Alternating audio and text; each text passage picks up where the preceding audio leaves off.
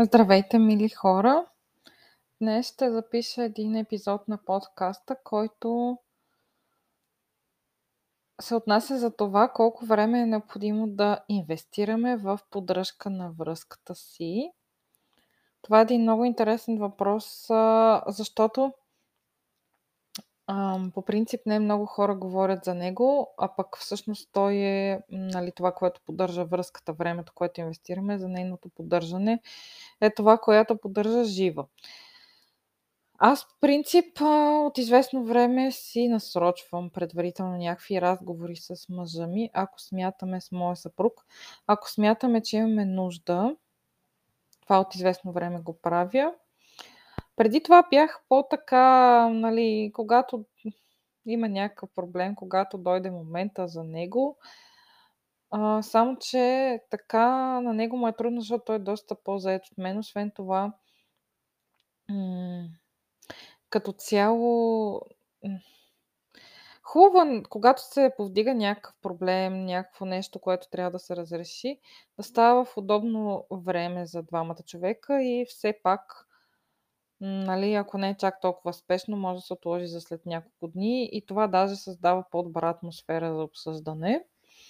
Така че в общи линии, ако не е нещо супер належащо, не ви съветвам тези важни разговори, свързани с връзката за нас и така нататък, да не ги провеждате просто така под въздействието на някакви негативни емоции, а по-скоро в някаква спокойна среда и подходящ момент – за да можете така или иначе да разрешите този проблем, който сте се изправили пред него. И също така мисля, че като цяло в началото е най-трудно, отнема най-много време поддръжката и създаването на самата връзка, да речем през първите месеци или година.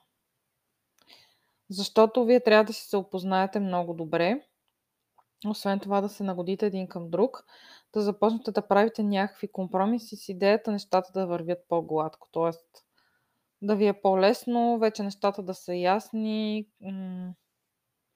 До голяма степен все пак хората подлежат на промяна, но нещата да са ясни някакси между вас, да са по-стабилни, т.е. да речем първите месеци или първата една година е най-трудно и се изисква повече време да се поддържат, да се създават взаимоотношенията, всичко това. След това става по-лесно. А, стига наистина в този първоначален период да, се, да сте си свършили работата, както се казва много добре, да сте направили нещата, така че да имате добра основа, на която да стъпите. След това вече би трябвало да ви е по-лесно. А, освен това, нивото на проблемите по принцип естествено се повишава и се променя след като се заживее заедно, след като живеете заедно, след като се ожените или след като имате деца. Тоест тези три съществени промени, когато настъпят, става малко по-различно, по-трудно, защото все пак вече не ходите само по срещи, прекарвате доста повече време заедно или поне а, ви се налага да имате общо домакинство, да се грижите за повече неща и тогава вече малко става по-напрегнато. Но като цяло това ми напомня на вътрешната работа, т.е. на личностното развитие, на работата с душата, на, на развиването на ваши, вашата личност, интереси и така нататък. По някакъв начин ми напомня на това, защото това по същия начин се развива. Т.е. правите малки неща всеки ден и от време на време големи промени. По същия начин и за връзката правите за вашия партньор и за връзката някакви неща малки всеки ден. И от време на време правите някакви големи крачки заедно, правите някакви промени. Това е съвсем нормално. Вие растете като човек и в самата връзка, така че промените във вас и във вашия партньор са още взето неизбежни. Не се борете чак толкова много с тях, по-скоро търсете решения на вашите нови проблеми заедно, работете като екип. Както казахме, нали, когато заживеем заедно, оженим се или имаме деца. За този период, за тези неща става дума. За мен, честно казано, поне веднъж месечно.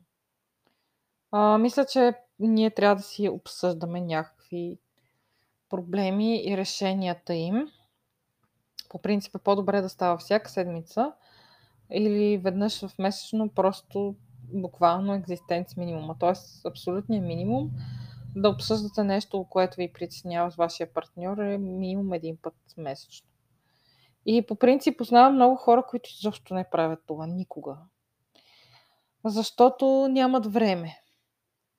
Значи те имат време да се разправят, когато проблемите не са решени, но нямат време да ги решават, което ми е странно. Но е доста често разпространено в вашата връзка с вашия партньор. Ако тя е важна за вас, вие ще намерите време за нея, да я поддържате. А, също така ще... М- всъщност аз какво правя? Един час в събота винаги си запазвам, когато си организираме някакви разговори с, разговори с мъжа ми на важни теми. В принцип това е след закуска. Правим си планове за уикенда, ако още не сме ги направили а, с моя съпруг и дискутираме някакви проблеми, които имаме в момента, ако имаме такива, в принцип може и да няма проблеми, но все пак.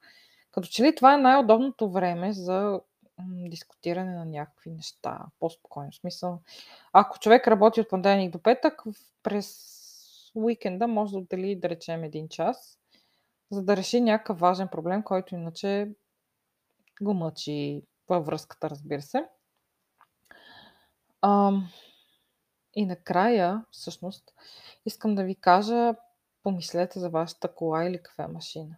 Дали ги използвате без поддръжка. Абсолютно всяко нещо, което ви използвате в живота, иска поддръжка. Фактът, че връзката ви не е нещо, което може да докоснете, т.е. че не е предмет, а, не означава, че тя не изисква поддръжка и грижа. Напротив. Всъщност е точно обратното, защото вие връзка не може да си купите от магазина. Не е толкова лесно. Необходимо е да се грижите за нея или ще я загубите след известно време. Тя ще се разпадне, човек ще си тръгне, всякакви такива неща.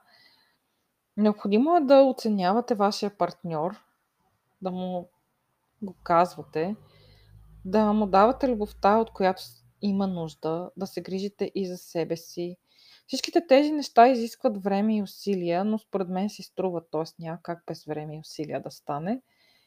Но в крайна сметка разликата е голяма. Тоест човек, който полага усилия за връзката си и човек, който не полага усилия за нея, мисля, че ще имат коренно различен резултат. Смисъл. Това лесно може да се установи. Пробвайте да правите тези неща или да не ги правите и ще видите разликата. Надявам се да съм ви била полезна с този подкаст и м- ще се чуваме пак. Всичко хубаво!